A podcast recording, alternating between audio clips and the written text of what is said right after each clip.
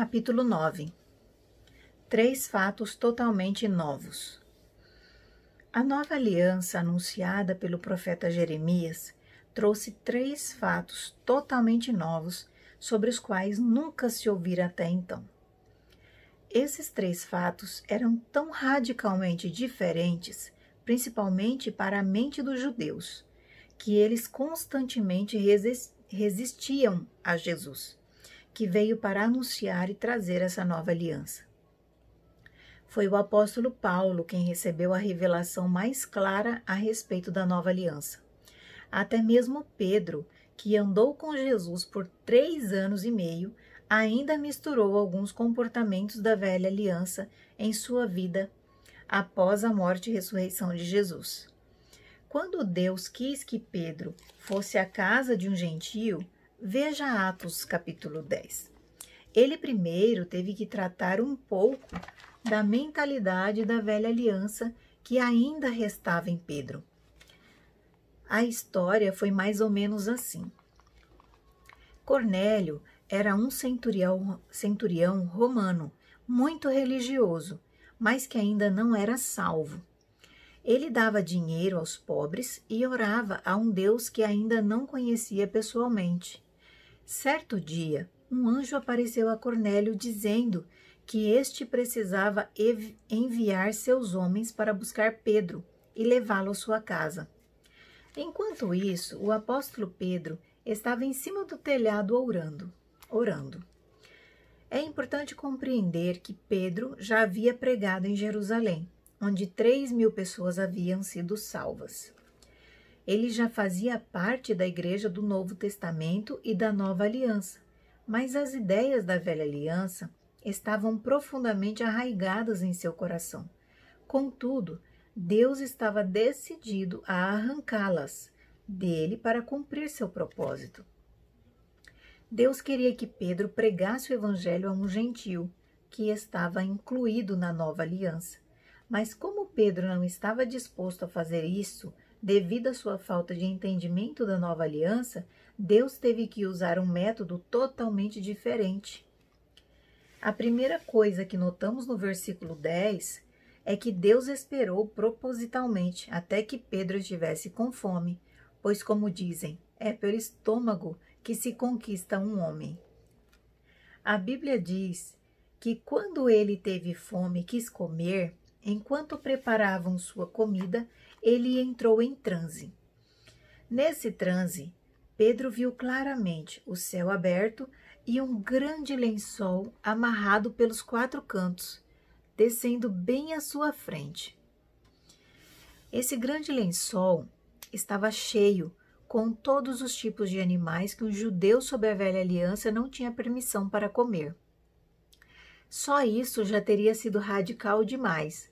Mas então uma voz disse a Pedro: Levanta-se, Pedro, mate e coma. Vamos recapitular o que Deus fez. Primeiro, ele esperou até que Pedro tivesse fome. Depois, Deus o colocou em um transe, mostrou-lhe uma visão que violava completamente suas crenças. E ainda por cima, lhe mandou fazer algo que ele havia ouvido durante a sua vida, que era proibido pelo próprio Deus. Mesmo faminto, Pedro respondeu: Não, Senhor, pois jamais comi algo comum impuro, ou impuro. A velha aliança estava impregnada de forma tão profunda em seu coração que ele resistiu até ao próprio Senhor mas Deus não, não desistiu e repetiu a cena três vezes. Enquanto Pedro ponderava acerca do que Deus estaria tentando lhe dizer, as pessoas que Cornélio enviara chegaram à casa em que Pedro estava hospedado. Pedro sabia que tinha que ir com eles, porque o Espírito Santo havia lhe dito que fosse. Mas Deus ainda tinha algo radical a fazer para garantir que Pedro fosse totalmente convencido da nova aliança. Quando Pedro chegou à casa de Cornélio e estavam pregando o evangelho a eles, o Espírito Santo caiu sobre aqueles gentios antes mesmo de serem batizados. Até aquele momento, jamais havia acontecido algo assim. Nem havia registro desse tipo de acontecimento em lugar algum nas Escrituras. Inclusive, aquilo contradizia o sermão do próprio Pedro no dia de Pentecostes, quando ele disse que as pessoas tinham de se arrepender e se batizar primeiro, e só depois receberiam o dom do Espírito Santo. Veja Atos capítulo 2, versículo 38. Depois, como está registrado em Atos capítulo 15, Pedro usou essa experiência para provar a validade da nova aliança. Paulo estava tão decidido a defender a nova aliança que estava disposto até mesmo a confrontar cara a cara o grande apóstolo Pedro, como vemos na carta aos Gálatas. Quando jovem, porém, Pedro chegou a Antioquia.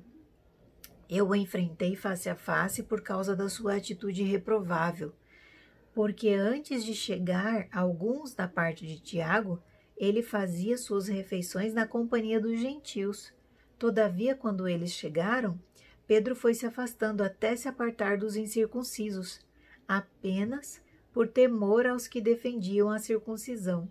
Gálatas capítulo 2, versículo 11 e 12. Os três fatos totalmente novos que jamais haviam acontecido antes foram declarados pelo profeta Jeremias. Eis que dias vêm, diz o Senhor, em que farei uma aliança com a casa de Israel e com a casa de Judá. Não conforme a aliança que fiz com seus pais, no dia em que os tomei pelas, pela mão, para os tirar da terra do Egito, porque eles invalidaram a minha aliança, apesar de eu as haver desposado, diz o Senhor. Mas esta é a aliança que farei com a casa de Israel depois daqueles dias, diz o Senhor. Porei a minha lei no seu interior e as escreverei no seu coração. E eu serei o seu Deus, e eles serão o meu povo. E não ensinará mais cada um a seu próximo, nem cada um a seu irmão, dizendo: Conhecei ao Senhor, porque todos me conhecerão, desde o menor até o maior deles, diz o Senhor, porque lhes perdoarei a sua maldade e nunca mais me lembrarei dos seus pecados. Jeremias capítulo 31, versículo 31 ao 34. O primeiro fato que vemos é que Jesus escreveria sua lei no coração e na mente do povo. Mas esta é a aliança que farei com a casa de Israel depois daqueles dias, diz o Senhor. Porei a minha lei no seu interior e, e a escreverei no seu coração. Jeremias capítulo 31, versículo 33. Sob a velha aliança, a lei de Deus foi entregue a Moisés, e este teve que ensiná-la ao povo. Era ele quem tinha que instruir o povo e lhes dizer como viver. Esse é um aspecto que poucos pastores compreenderam, pois, vez após outra, encontro pessoas que estão convencidas de que têm que controlar o comportamento dos seus irmãos e irmãs através de regras e restrições. Creio que isso aconteça porque não cremos nem compreendemos totalmente a nova aliança. Foi Deus quem declarou que na nova aliança ele mesmo colocaria sua lei no coração e na mente das pessoas. Deixe-me contar duas histórias que ilustram como a nova aliança funciona nesse aspecto. Uma delas é de um pastor que conheço há mais de 35 anos, e a outra de uma experiência que tive.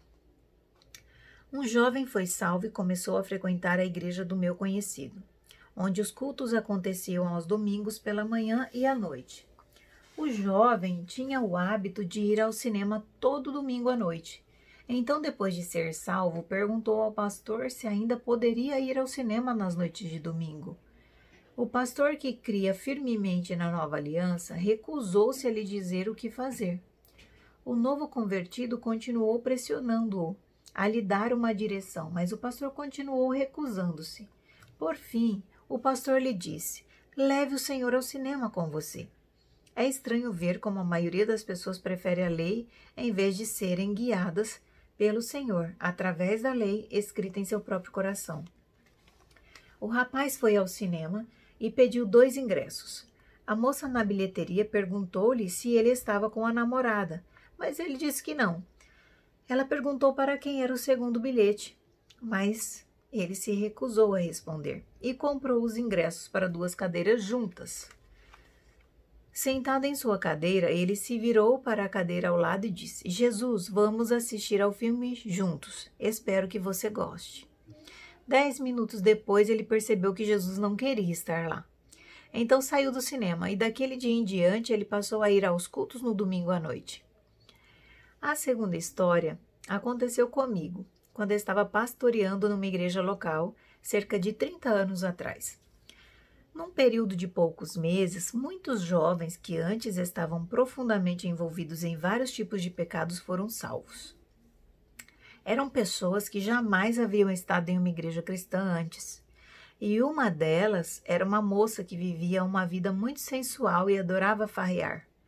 Numa das primeiras reuniões de domingo de que participou, ela estava dançando de forma muito sensual durante o período de louvor, passando pela frente pela parte da frente do salão com roupas muito inadequadas que chamavam atenção pelas, para suas nádegas e seios. Um dos membros da nossa igreja veio até mim e disse que eu tinha de fazer com que aquela com que ela parasse de se comportar assim no culto. Eu me recusei a fazer isso, permanecendo firme na minha crença no poder da nova aliança. Não demorou muito até que ela mudasse seu comportamento e sua maneira de se vestir. O segundo fato, totalmente novo e que jamais havia ocorrido, está escrito na primeira parte do versículo 34.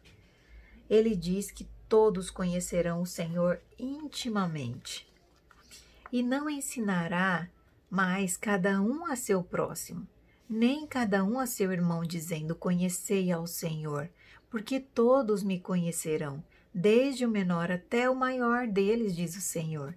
Jeremias capítulo 31, versículo 34. Que promessa maravilhosa da nova aliança! Todos conhecerão o Senhor de forma íntima e pessoal. Um dos anseios mais profundos do coração do homem é por intimidade. O homem não foi criado para viver isolado, mas para se relacionar em intimidade. Antes de o pecado entrar no mundo, Adão e Eva viviam num relacionamento íntimo com Deus. Sob a nova aliança, essa intimidade foi restaurada. Lembro-me de uma ocasião, no início do meu ministério, em que eu acordei porque estava fa falando alto durante o sono. Fiquei repetindo essa mesma frase por várias vezes. Obrigado, Senhor, porque não tenho uma religião, mas um relacionamento.